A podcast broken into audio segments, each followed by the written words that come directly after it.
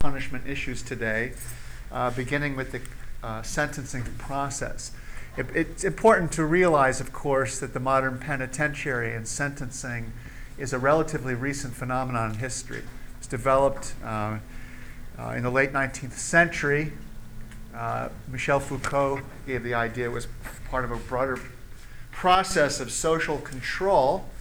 And I think, think it's quite interesting that of the four major uh, theories of uh, criminal um, punishment, we went over the first uh, class, what, three weeks ago when we started this unit.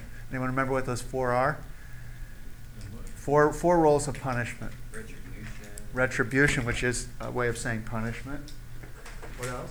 Deterrence. Right. Two more. Rehabilitation. Rehabilitation, is a relatively new goal. And the last one? It's sometimes called incapacitation. Basically, to get the crim- the idea that you're not going to deter crime, but at least if you get the criminals off the street, they won't be committing crimes while they're in prison. And you know, these four of these four, you can say that retribution is the only one that has universal support, right? Everybody thinks that you ought to punish people for the sake of punishing them. I guess the idea is revenge. It's not, don't worry, I didn't mark you absent. Um, it, it, it, it, strikes, it strikes me as sort of paradoxical that retribution, where has the broadest support when in fact, you know, religious morality preaches forgiveness. But I guess the distinction is made um, that in religion, uh, it's up to God to forgive, not to human beings, and uh, you know that has to do with paradise. But right now, you know, you're on the earth, and so you, you operate that way. But you could easily say, think, you know, you ought to be more lenient or forgiving. Yeah. I was gonna say some people that are really in charge of making decisions might not think religiously, like they might not think in that, in that way. Well, yeah, that's right. In, in the United States, in particular, it, you could make the case that the Constitution says you should not at least explicitly invoke religion. You might be inspired by religious values and goals and ideals. That may influence your thinking, but in public discourse, you don't say, okay, well, the Bible says this, therefore we should do that. Uh, and that's true of the United States, it's true of Europe. Um, in most of the world, most countries have had a period of non secular history. We're the only country that's you know at least two centuries old, where it was forbidden from the start not to have an established religion. But obviously, uh, or even paradoxically, religious life and values play a bigger role in the United States than most other democracies, even though it's always indirect rather than direct. It's you know, if you think privately about your religion, your religion makes you think you, you, you believe X, Y, or Z about public policy, then indirectly you would uh, have a, a religious influence. Deterrence is the idea that if you punish someone, not only will you punish, punish them for the sake of making them suffer, and therefore give a sense of uh, solidarity to the victims that the person didn't get away with it happily living after, ever, ever after. Uh, but you know you will not want to commit another crime because you have been uh, you face the prospect of going to prison. Now, the article cites this very interesting discussion of the Quran and specifically Saudi Arabia. And I've always been intrigued by this discussion. If you had a chance to look at the reading, the argument goes that the hudud punishments, the hudud is a, a word, I don't exactly know what it means in Islam, but a lot of Muslim countries have hudud ordinances or uh, proclamations that says we're going to follow the Quranic form of punishment. And that is a form of punishment that in the West or in the most of the developed world is considered to be uncivilized. But when you think about the argument, I often ask myself, is it really uncivilized what we do or what they do?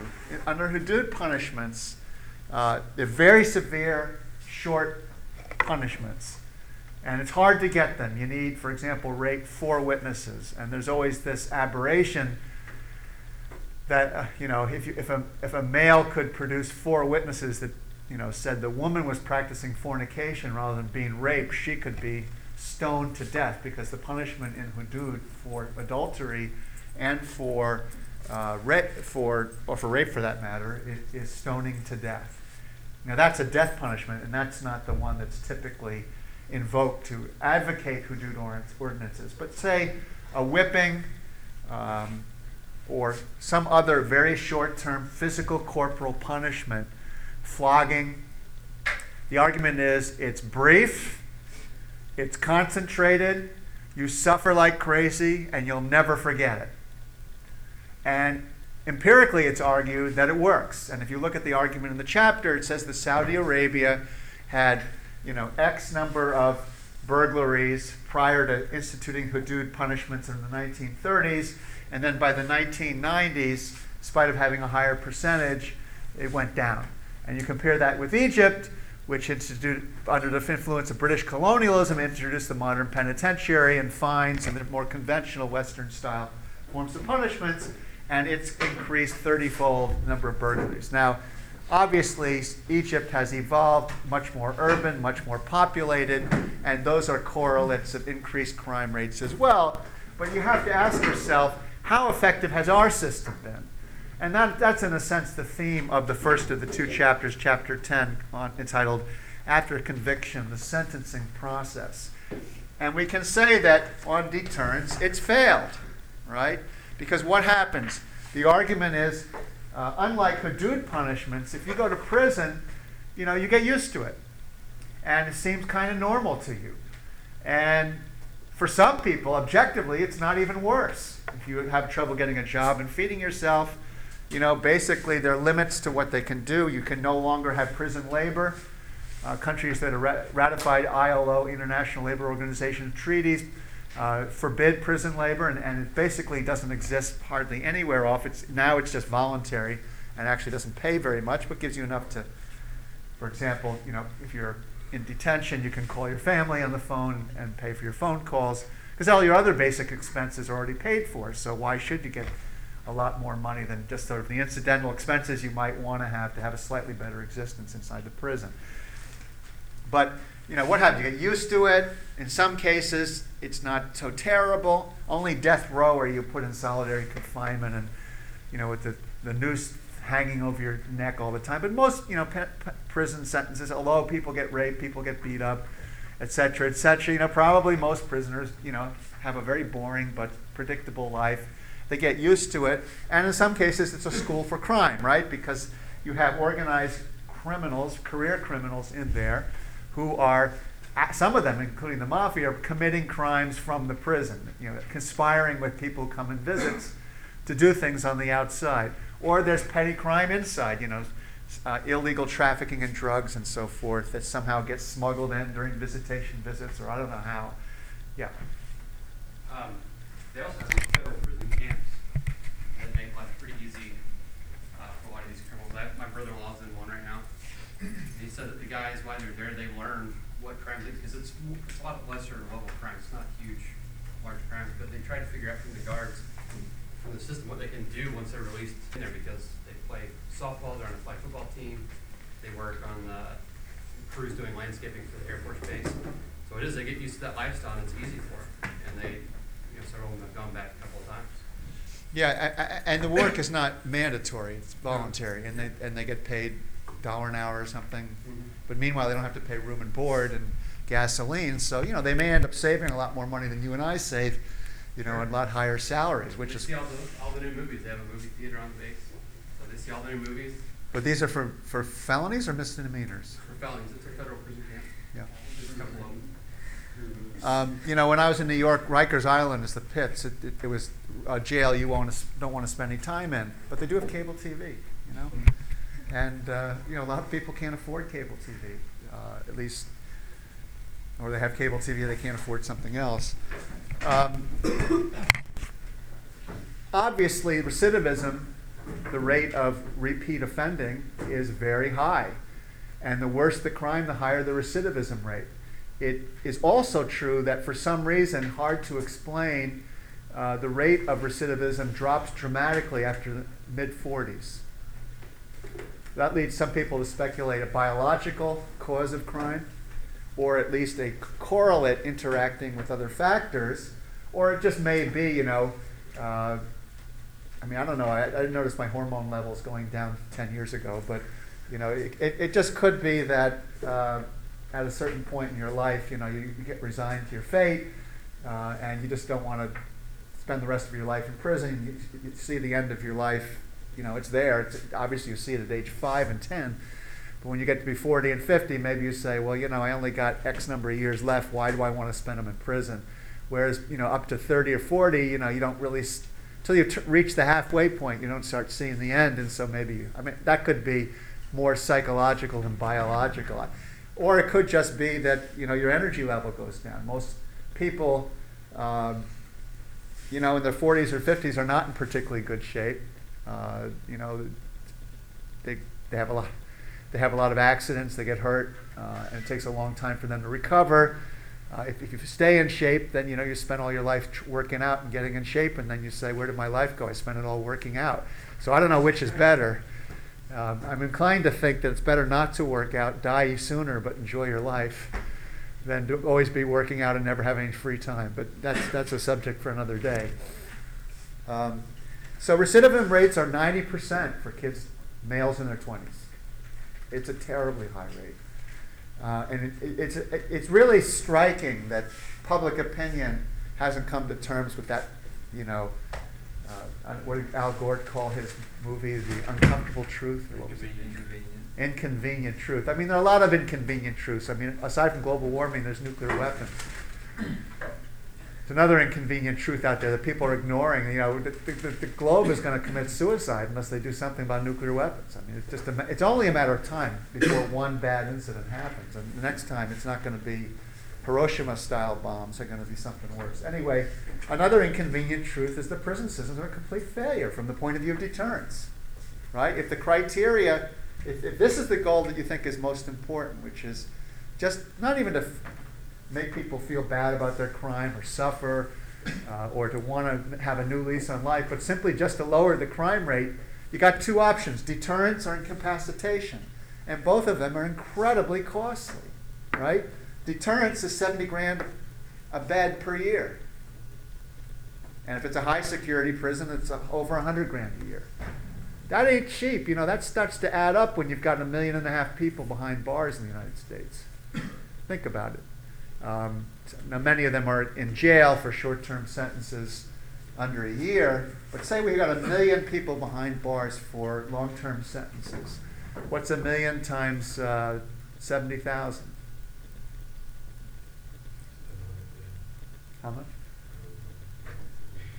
Uh, is it in the billions or is it only in the millions? I, I, I mean, I can actually add it up.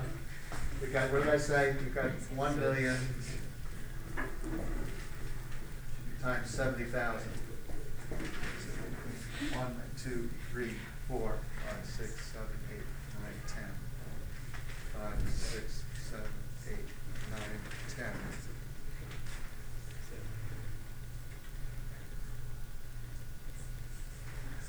Thousand, million, I can't, seventy billion dollars a year. Seventy billion dollars a year just to keep people in prisons. Now, that's, that's actually just what we pay in Iraq a year, but that's another story. But, you know, Seven billion? 70, we spend, between Afghanistan and Iraq, we spend 5 billion a week.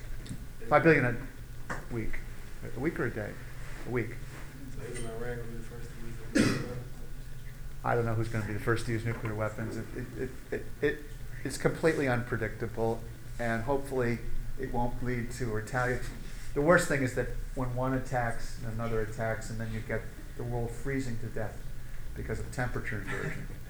I mean, it's actually not. The, the, what, what was really scary about these is if you have multiple nuclear weapons, it's not just the radioactive fallout, but you can't grow anything in the world because the world becomes so cold. You think it's inevitable? It's not inevitable, but it, it's likely right now unless we do something about it.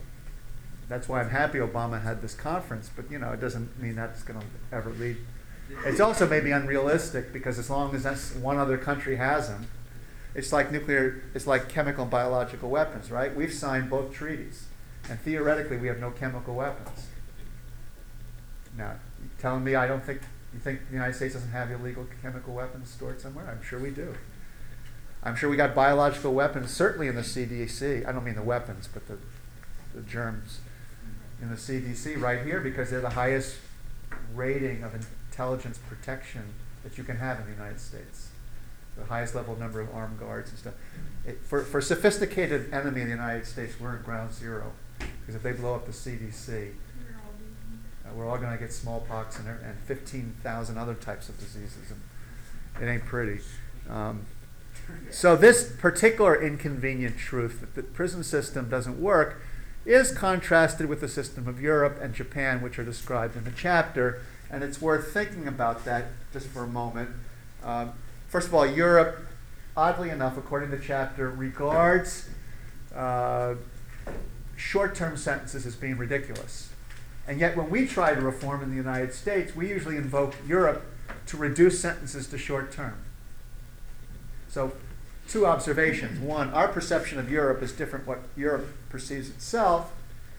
Second, uh, what we seek to achieve in the United States has nothing to do with alternatives to incarceration, at least according to the account of this chapter. We just want to reduce the sentences as opposed to getting rid of them. Um, now, I know that there are halfway houses and other proposals for nonviolent offenders, arguing that, you know, drug crimes in particular, but other types of crimes where the victims are primarily the people who are committing the crimes, and therefore they're not harming other people, they're harming themselves. That's an indirect cost for society, but at least it's not a direct cost. They're not holding you up. Of course, a lot of drug consumers end up doing armed robberies, and maybe, you know, they are, if they do that, then they are a threat, but that doesn't mean every drug transaction, which is just an exchange of money for drugs, uh, involves direct harm, only indirect harm to the rest of society. Uh, in Europe, what, what do they do? Well, first of all, the big difference, the chapter says, is they use uh, a system of day fines. And it's an interesting concept. Uh, you can get one to up to 60 or even 100 days of your income fined.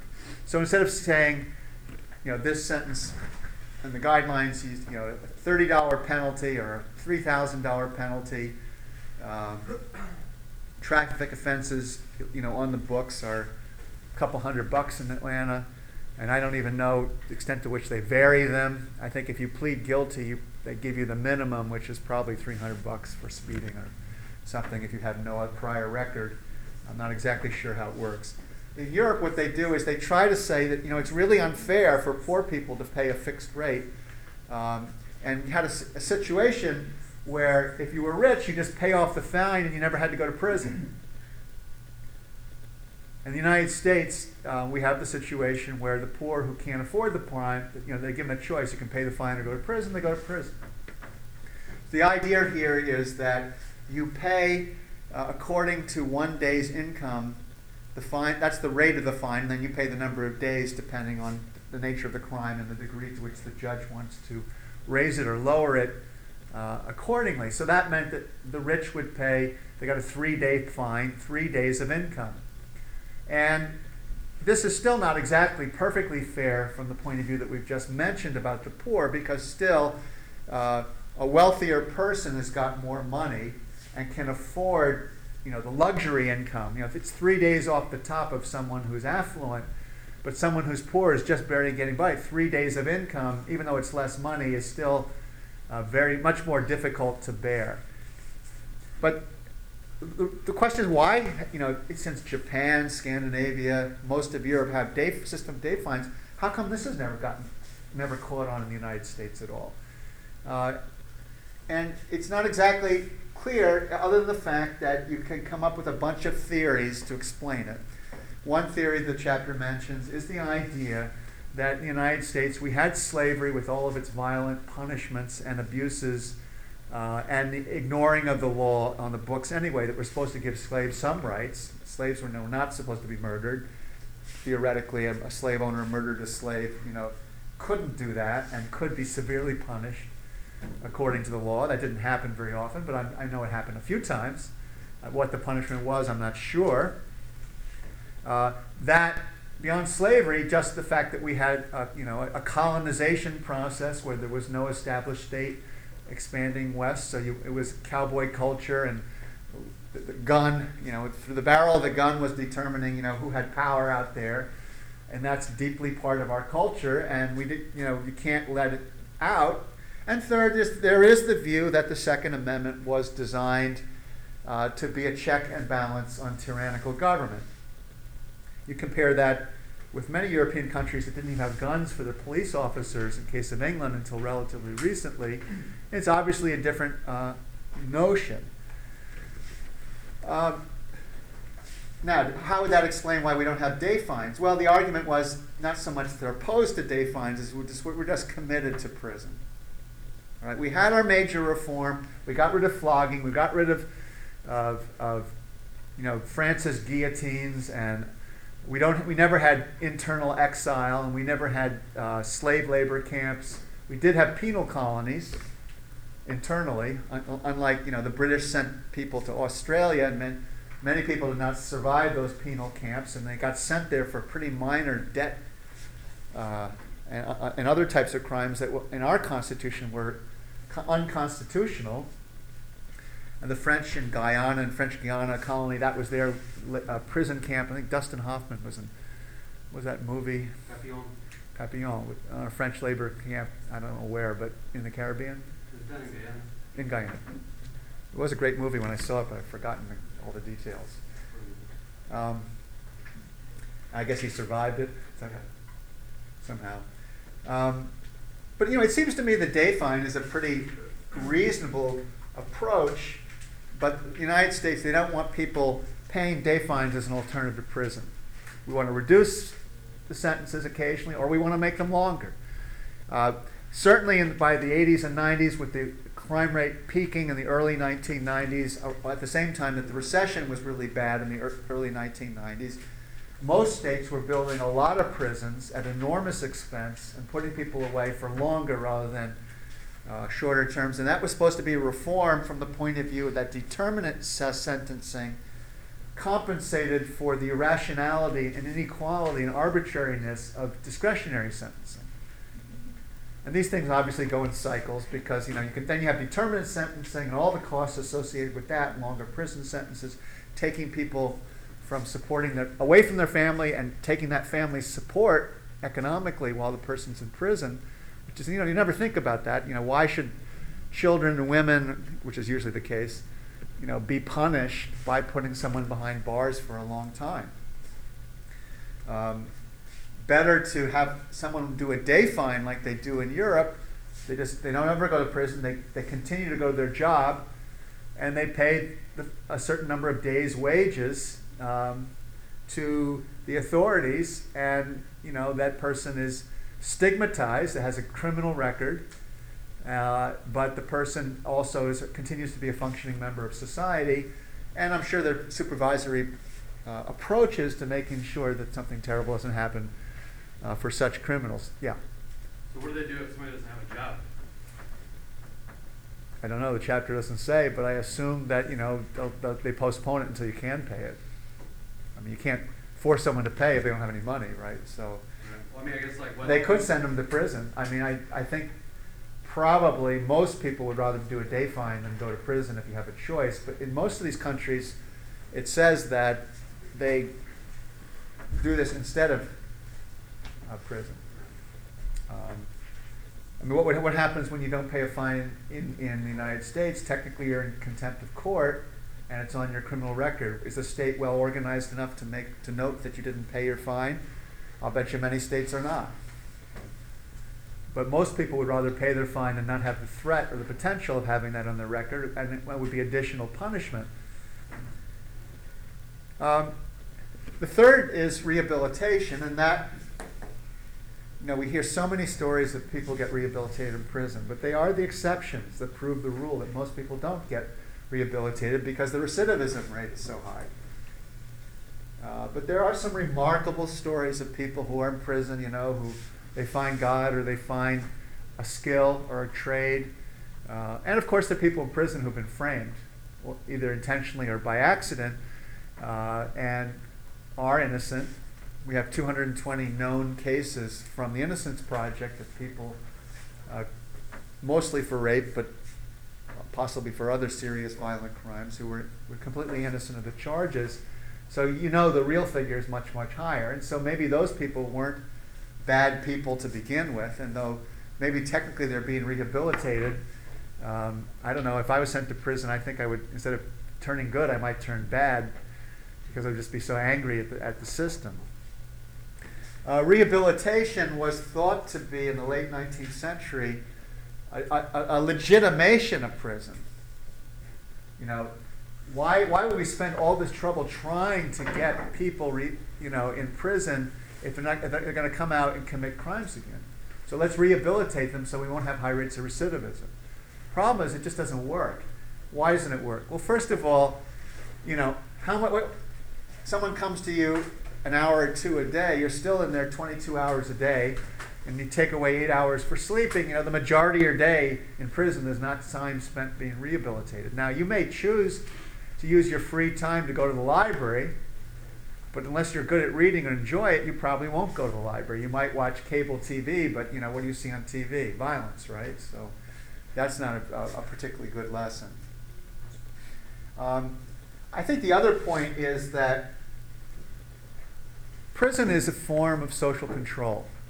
It's not listed here as the four pur- five purposes, in addition to incapacitation, which is simply just taking the criminals off the street where they can't commit crimes while they're in prison.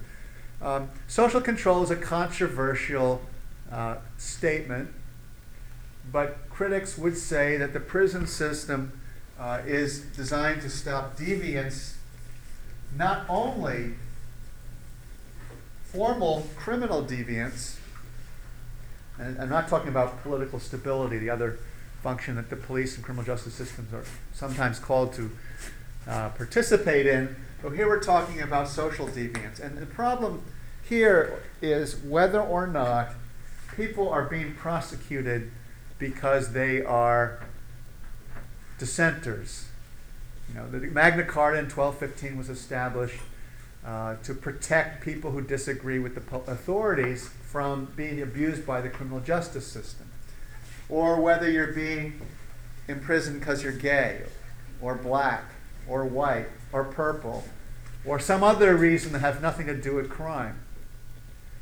Uh, it's often alleged that labor relations are a typical forum for this, where people go on strike and they arrest you for some charge. Maybe they even provoke you to use violence, and then you're in prison. But the real motive for getting you arrested was to stop you from being from striking in the first place. Uh, this is something that's hard to study empirically. It's much more of a philosophical, ideological view. Uh, it depends a whole lot on your view of, of your country and whether you think the country is a free and open one where you can believe and be whatever you want, or whether this is a society that forces conformity. Uh, and you know, while there's certain latitude and freedoms for political speech and for unusual behavior, there's sort of unwritten rules. You know, if you want to have an alternative lifestyle, go to the center city. Don't go in a small town and uh, have a little, or you know, go way off into the countryside where no one's around. Uh, and once you bring it into certain areas, you know that they'll find some reason to charge you with a crime. Because you know, there's probably nobody here. There are probably so many crimes in the books where you could be prosecuted, right? And in, in authoritarian regimes, where there are guns everywhere, let's say, you always just arrest someone on gun charges because everyone's got an illegal gun. Because, or, or you bribe someone to get the, the license for the gun, but generally people have many more guns than they're allowed to have. So that's, that's an easy way. Mean, you could just plant evidence, illegal evidence that, you know, the guns and ammunition on someone's property, or you can just go beat up the person and say, oh, they were resisting arrest. It's my word against your word. Um, I think in the United States, historically, you know, there are certainly incidents of this going on, and not just the United States, every country. Uh, how typical, to what extent, and to what extent today is a whole subject to debate. I suspect if we do have a much more acute uh, political crisis dealing with terrorism, for example, if the economy were to turn down again, uh, and we go from 10% unemployment to 15 or 20, you're going to see a lot more police action to control behavior because people are going to be agitated.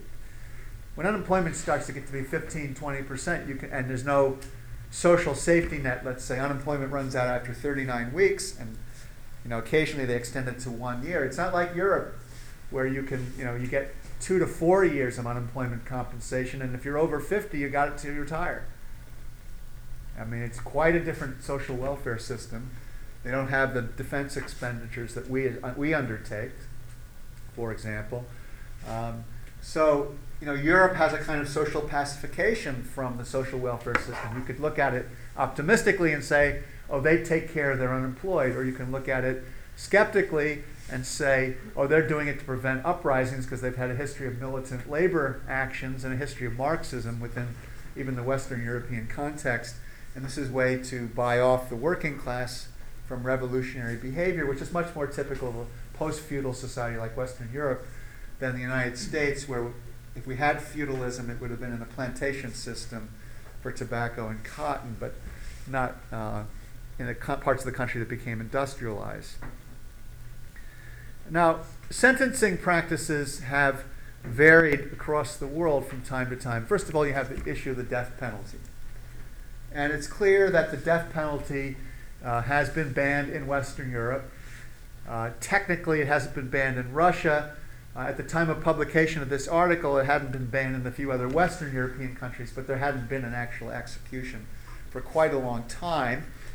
In the case of Japan, at the time of publication of this article, there were two uh, executions in the year of publication, but they had been resulting from sentences from about 10 to 11 years before then, and there had been no one else sentenced to death in Japan in the previous 10 years.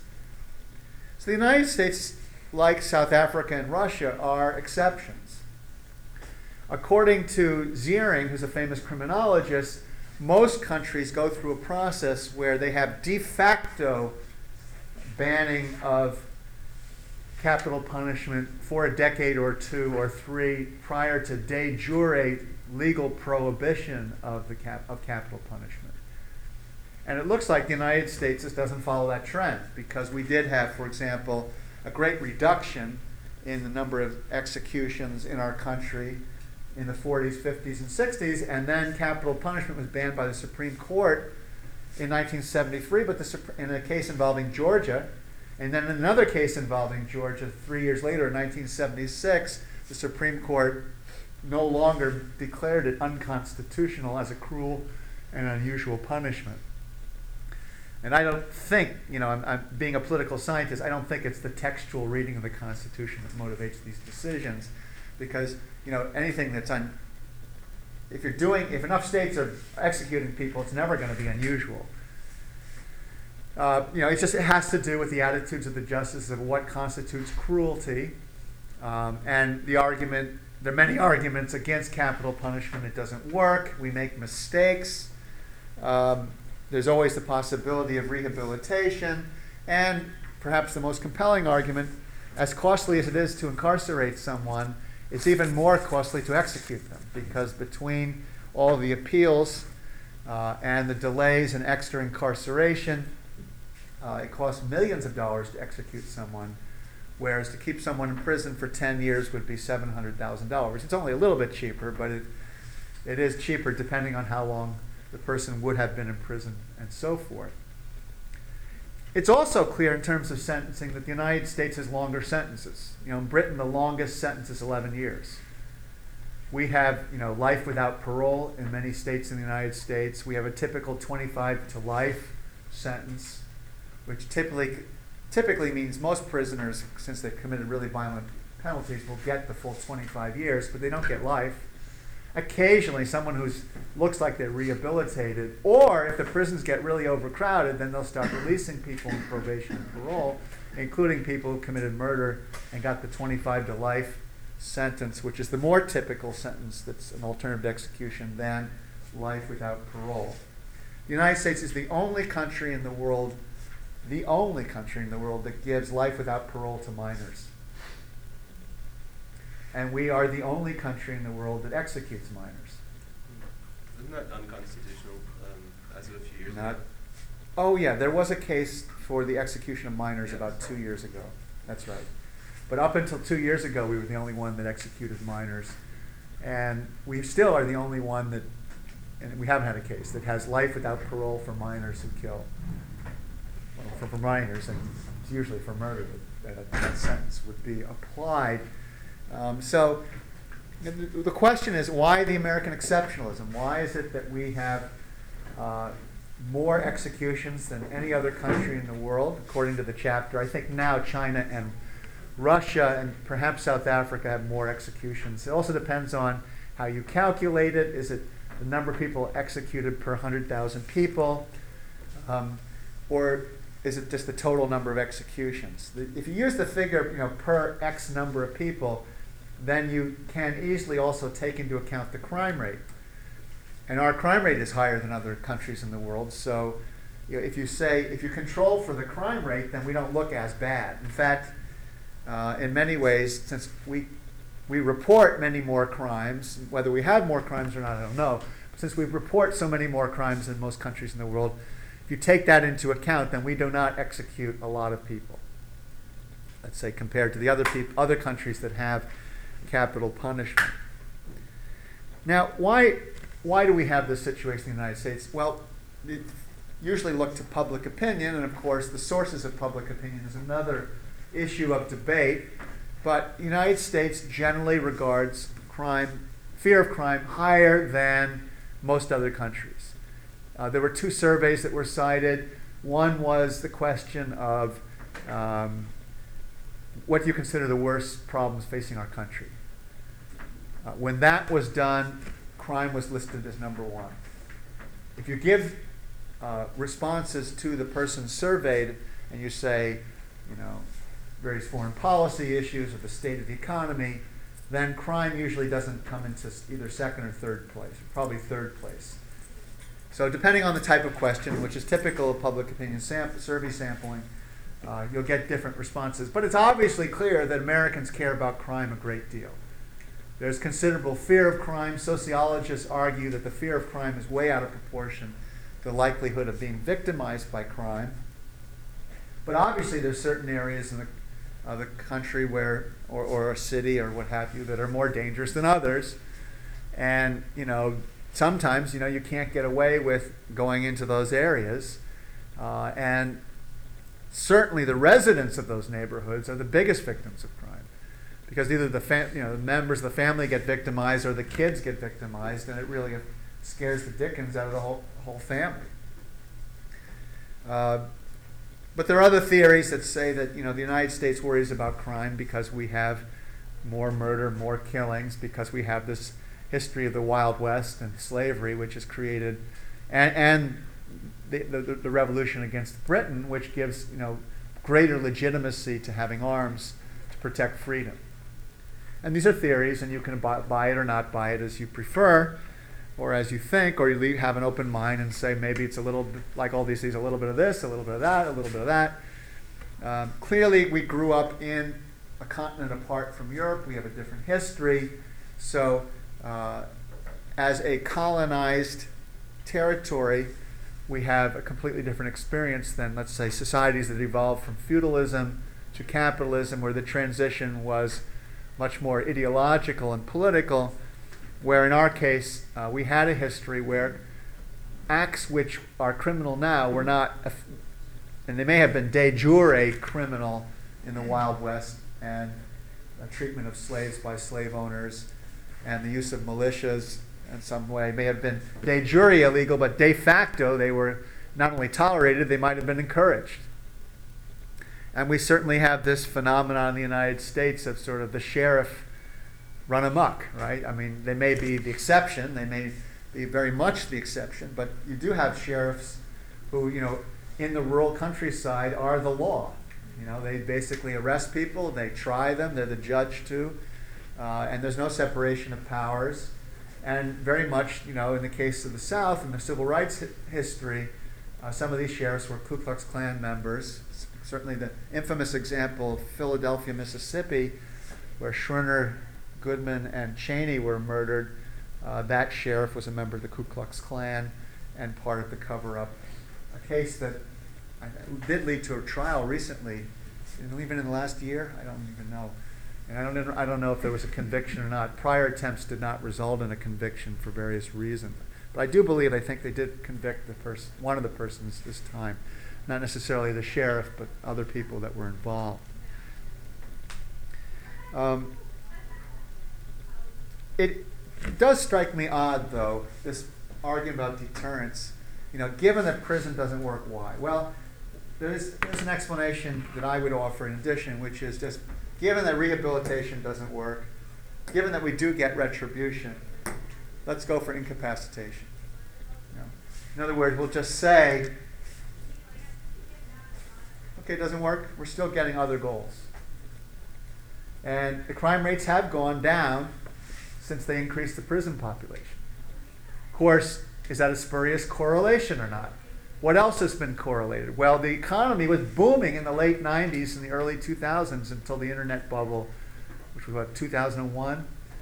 And then from about 2003 until 2007, we had the mortgage crisis, the economy was booming again. So did crime go down because of greater prison population? Or as some people even assert, because of legalized abortion, which reduced the number of youthful offenders in the population? Or just because the economy was getting better? Or was it a little bit of this, a little bit of that, and a little bit of that, all combining together? It's also, as we mentioned earlier in the semester, uh, forensic science and police science, in particular police management, improved.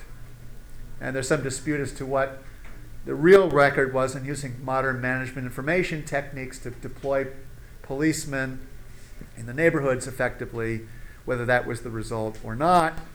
Uh, but I do think that probably all of these factors played an important role.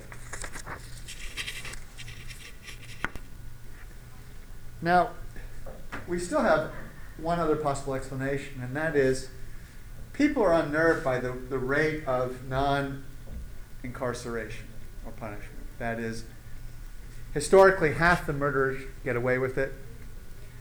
Um, for armed robbery, it's a little bit less. For burglary, it's for the less, and for theft, it's for the less. And there's some dispute as to the numbers, um, but it's, it's quite striking that in the United States, our conviction rate for murderers is so much higher than European countries. And why would that be? Well, we have more murders, right? So you spend, you have X number of detectives in the United States. The number of murders that are solved increases on a percentage basis when the number of murders decreases. Why would that be? Less murders to solve. That's exactly right, right? If you got four detectives in the office and they got to work on four cases, they can spend twice as much time on those cases as if they have eight cases, all other things being equal. So uh, when the when the crime rate goes down, then you get a better uh, conviction rate because you're able to solve more crimes. Uh, and believe me, you know there are lot, lots of times where these detectives forget about what cases are really active because they don't have any leads, but they're not going out pursuing leads either. So I think in England, for example, where the uh, percentage of uh, of convictions for serious violent crimes, you know, is close to ninety percent. A lot of it had to do with historically the fact that England had so few murders. Um, now, as England's crime rates goes up, and they also have the problem of Islamic-based terrorism, and they're focusing on terrorism. It'll be, you know, curious as well as important to, to see whether these relationships still hold up or not. Now, the other final issue in the chapter is the insanity defense and the use of mental hospitals. Obviously, the practice in the Soviet Union was an absolute disgrace, where, without even having serious trials, people were sent to mental institutions supposedly as an alternative for public relations to the internal exile or worse, the labor camps in the Soviet Gulag in Siberia, in the eastern part of the country. But what they would do is just completely chemically ruin the person's life, make turn them into amoebae, make them chemically dependent. And this was obviously a case of torture, among other things that was going on in these mental hospitals. But even the United States, the insanity defense, since the McNaughton case in Britain in mid 19th century, which also was accepted in the United States, even though we had no jurisdiction. It was cited to the point where the insanity defense was accepted, at least according to the criteria that the defendant didn't know what he or she was doing when they committed the crime. Um, and the chapter points out that you know, this wasn't put into place right away.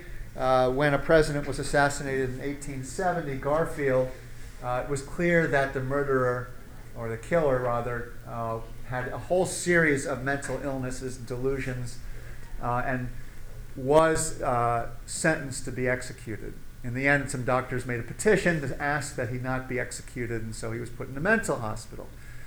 Now, when you're put in a mental hospital like John Hinckley has been, I don't believe he's been released, has he? For the attempted murder of Ronald Reagan. Um, and he was inspired by Jodie Foster. He wanted to impress Jodie Foster by murdering Reagan. Uh, if he knew Jodie Foster was gay, maybe he wouldn't have been so. anyway, um, but you're in a mental hospital. You have no sentence, right? You're there until the doctors decide that you have been, no, you're no longer insane. Now, some mental conditions are permanent, some mental conditions that you can be improved upon, but it, it's like if there's no formal review by the criminal justice system because you're now in the mental health system.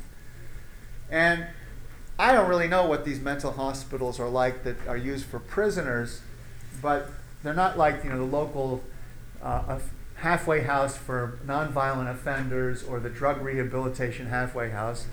They're prison like, right? You're locked in, you can't get out. And sometimes you're put in cages and treated like animals. And if you saw the movie with Jack Nicholson, um, One Flew Over a Cuckoo's Nest, and other accounts of, of these mental hospitals, you can uh, uh, come to the conclusion that in many ways, or at least in some respects, mental hospitals are worse than prison.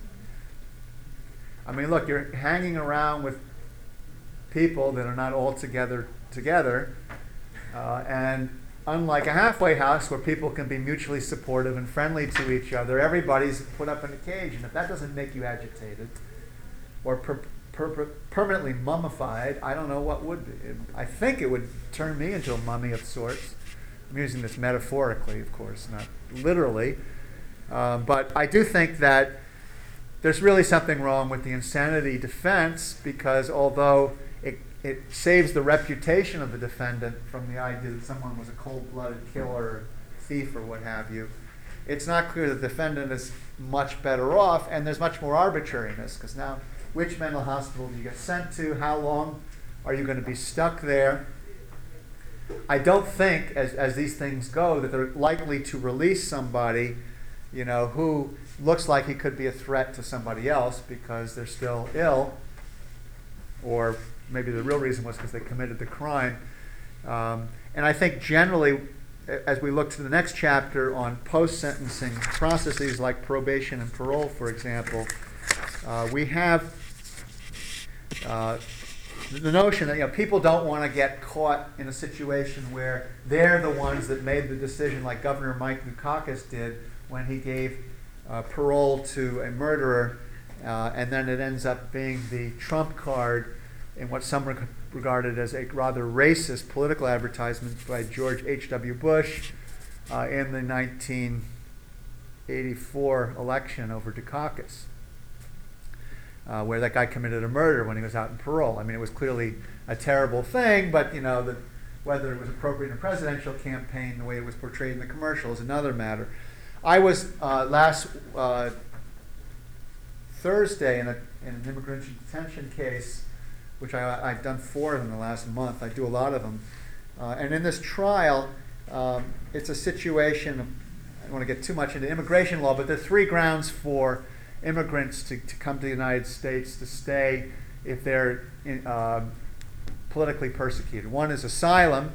You can't get political asylum if you've ever committed a felony in the United States, or what they call an aggravated felony. And they're, uh, for the most part, that's a reasonable rule, I suppose.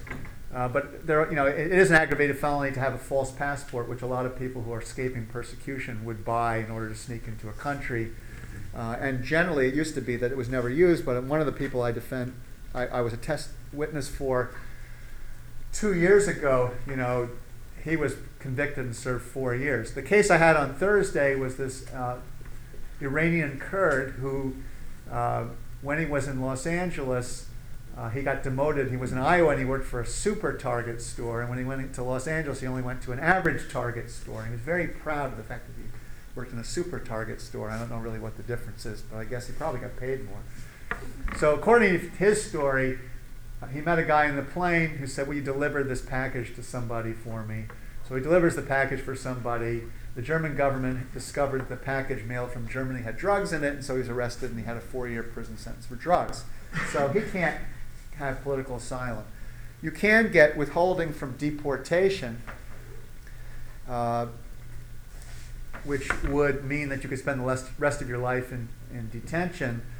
Um, but drug offenses don't qualify you for that. The only way you can uh, pursue a case in the criminal justice system, in the United, in the immigration justice system, sorry, uh, if you have a prior criminal record uh, that's a serious felony, is through the Convention Against Torture.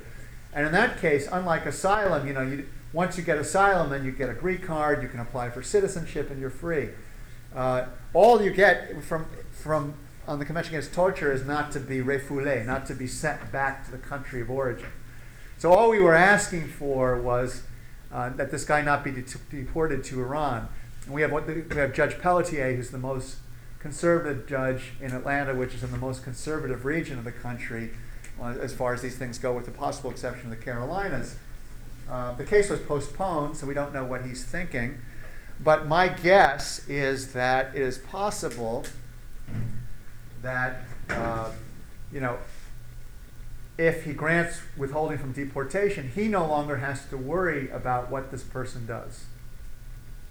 Because it's up to ICE, the Immigration um, and Customs Enforcement Agency, what used to be the, um, well, anyway, had a different name prior to the Department of Homeland Security, Immigration Naturalization Service, what it was called.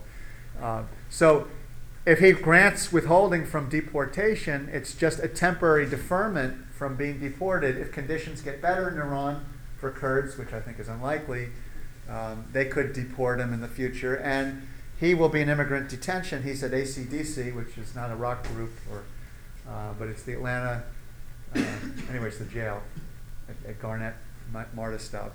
Uh, but Atlanta Corrections and Detention Center. Yeah, anyway. Um, and they have a whole wing of immigrants in there. And they, they- they're basically the non Hispanic immigrants who are being detained. And he could spend the rest of his life there if he wins the case. But we might win the case because it won't be up to the judge. So the same thing with probation and parole. That long excursion to give you a little insight into the rest of the immigrant justice system was designed to illustrate the point that uh, you know people don't want to be the one holding the bag for someone going out and committing crimes. Now there's a tremendous pressure right now to uh, stop the overcrowding in the prisons because with longer sentences, more people get sentenced for longer time and they get full. And they got to find a way out of them. But before we get to that problem, let's look at the evolution of the modern penitentiary. Um, it emerged in the 19th century as a reform effort. But for critics like Foucault, it wasn't just a reform effort, it was also an effort at social control.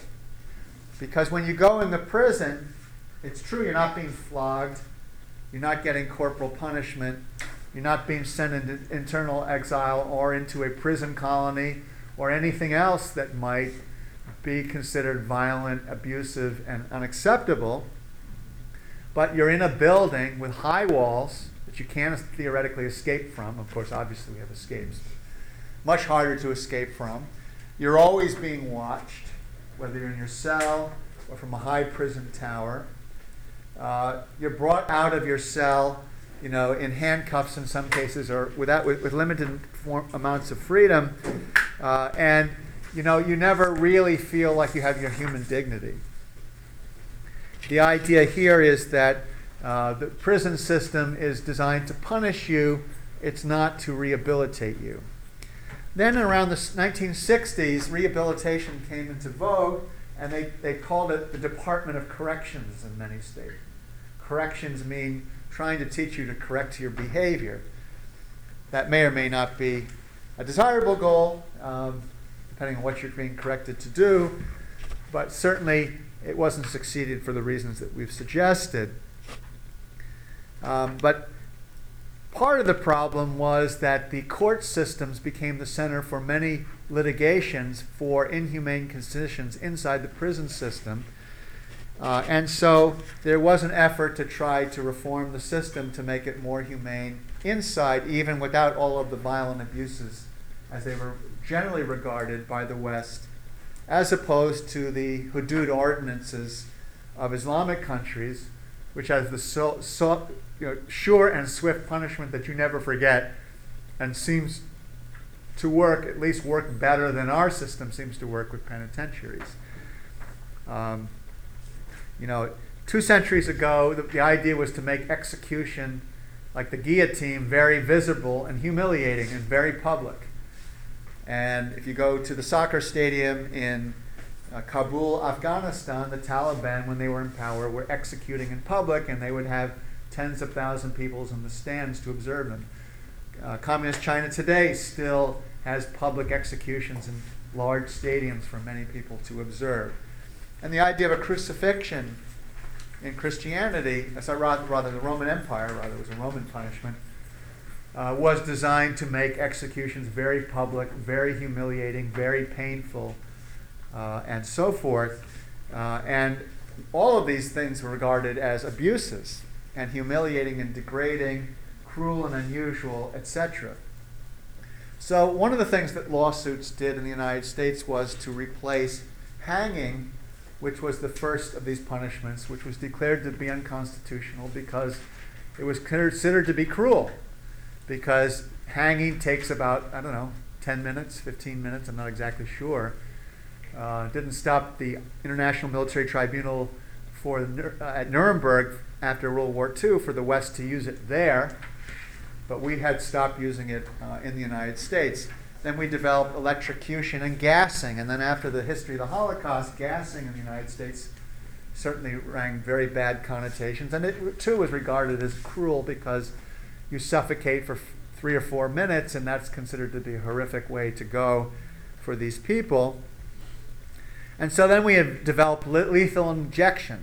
This was supposed to, or electrocution came next, and then you know had people frying but not dying. I mean, maybe I shouldn't be. Too, am I being too graphic? Or? I think it's, I think it's humorous, at least a little bit. It's what So yeah, I think it's a little humorous. It's kind of humorous. Well, I, I, frying is the wrong word. I shouldn't have. But that's literally.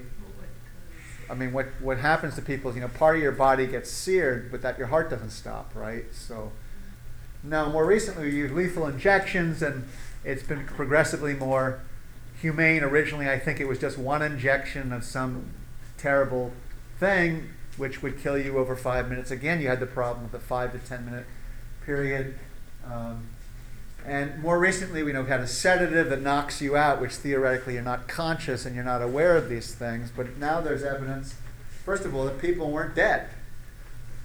30 minutes, 45 minutes after these injections, not everyone is dying.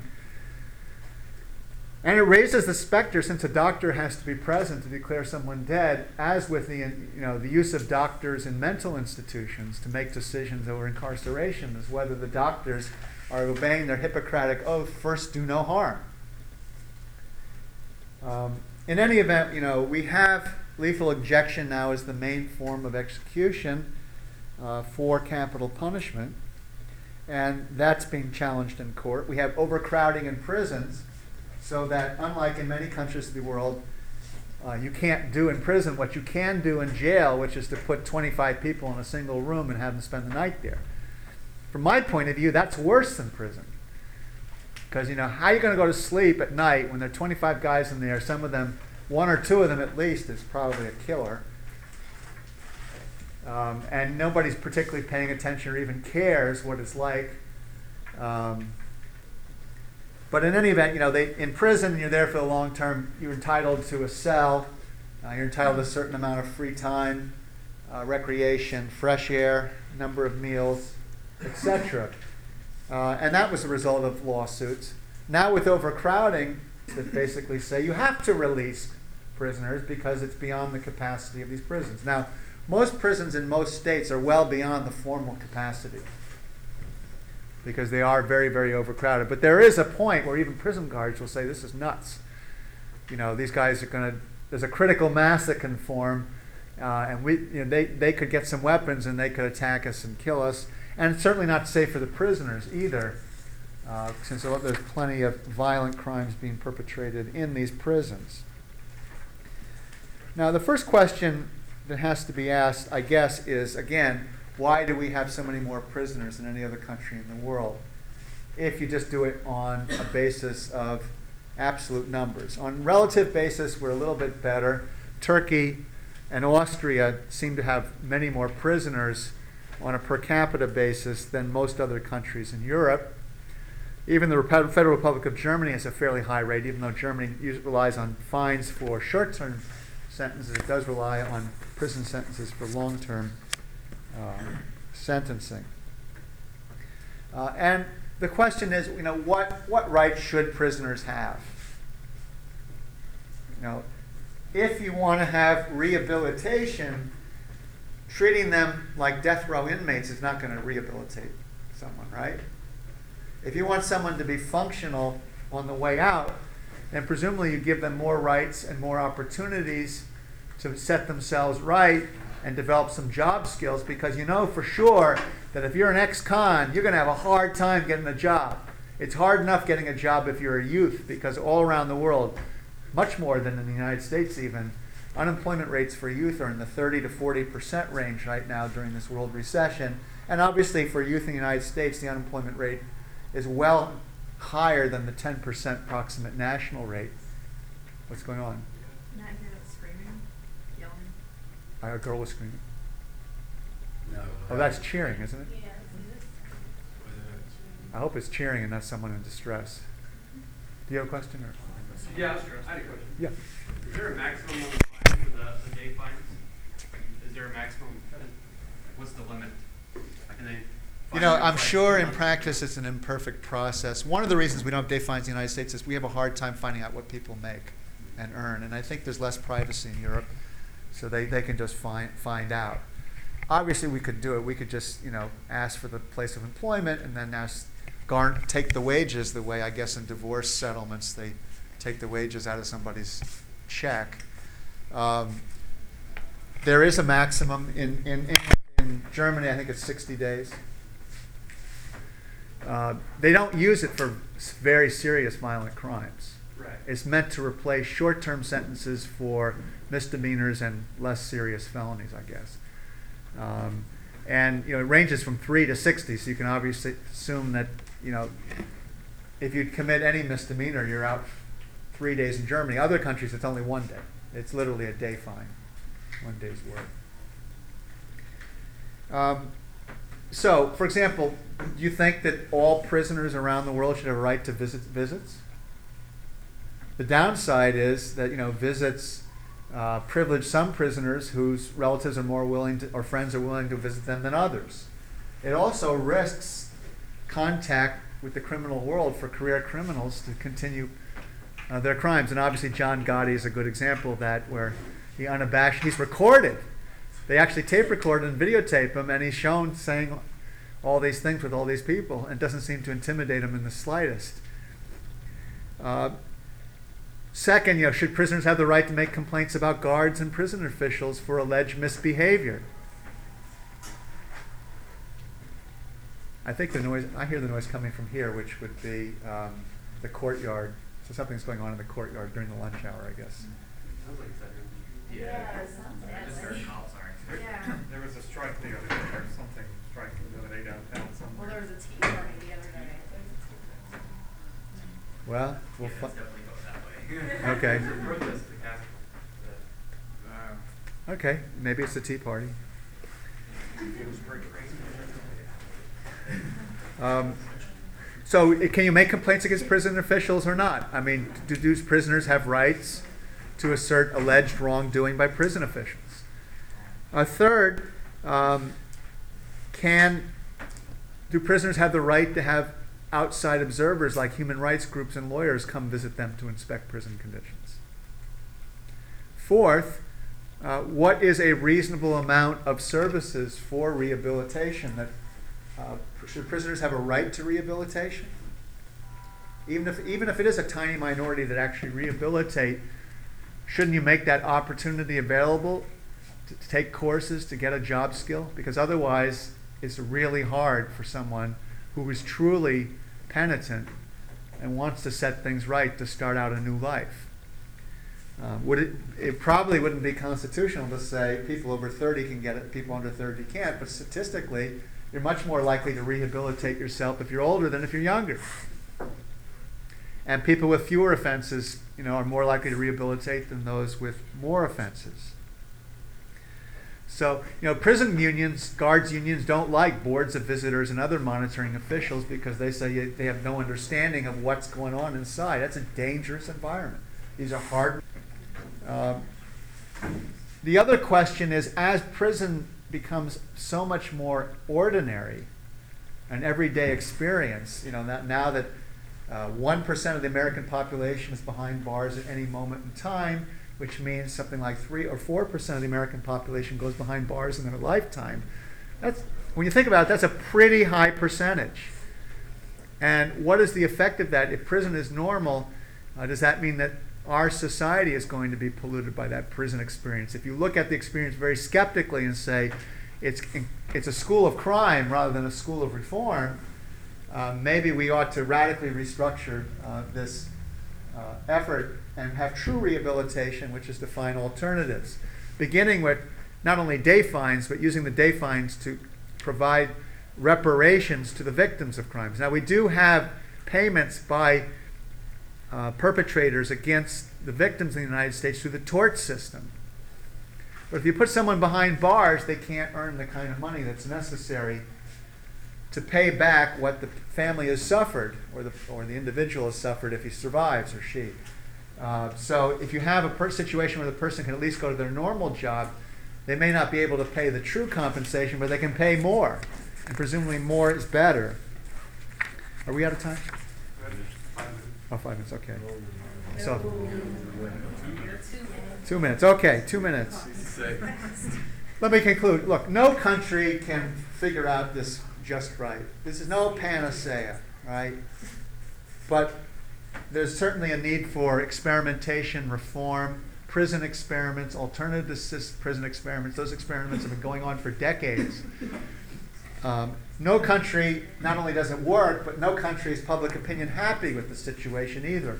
You go to Europe, uh, there's a lot of debate these days whether we should think highly of Europe or not so highly of Europe because their economic problems are worse, but they're supposedly more civilized than we are. They don't have the death penalty.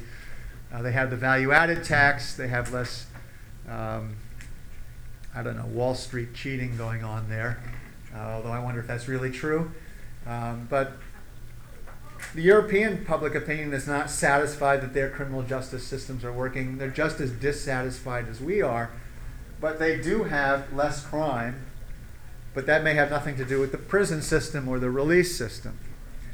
I do think that overcrowding is, you know, given the fact that we don't want to have increased taxes and uh, there is sort of a limit to how much, how many more prisons are going to build, given the size of the federal budget deficit, which is truly at a peak right now. It's hard to imagine that state taxes going up around the country, so they're going to release a lot more prisoners a lot sooner. So we're going to have not an experiment, but an actual uh, early release program where probation uh, officers, uh, especially parole officers, parole officers being those that review those who've already done time, probation as a sentence in and of itself, both will be used to, to reduce the population in prison because judges will simply be told there's no space. Uh, and the word will get down. Formally, you can't tell a judge what to decide in an individual case, but it's very clear that if the judges are all sentencing 25 to life, that these people in 25 to life are going to be getting out in 10 years. So far better to give a sentence that's more appropriate, like 18 years, that the system can absorb, or six years for lesser crimes, than giving everyone the maximum and then inundating the system with very controversial parole decisions where the parole officer is asked to make a decision, which unfortunately, because of the fear of someone committing another crime, leaves a lot peop- a lot of people in prison a lot longer than you think they would if they really have reformed themselves. Okay, thanks, and uh, we'll have the meeting uh, of the groups at the beginning of class next time.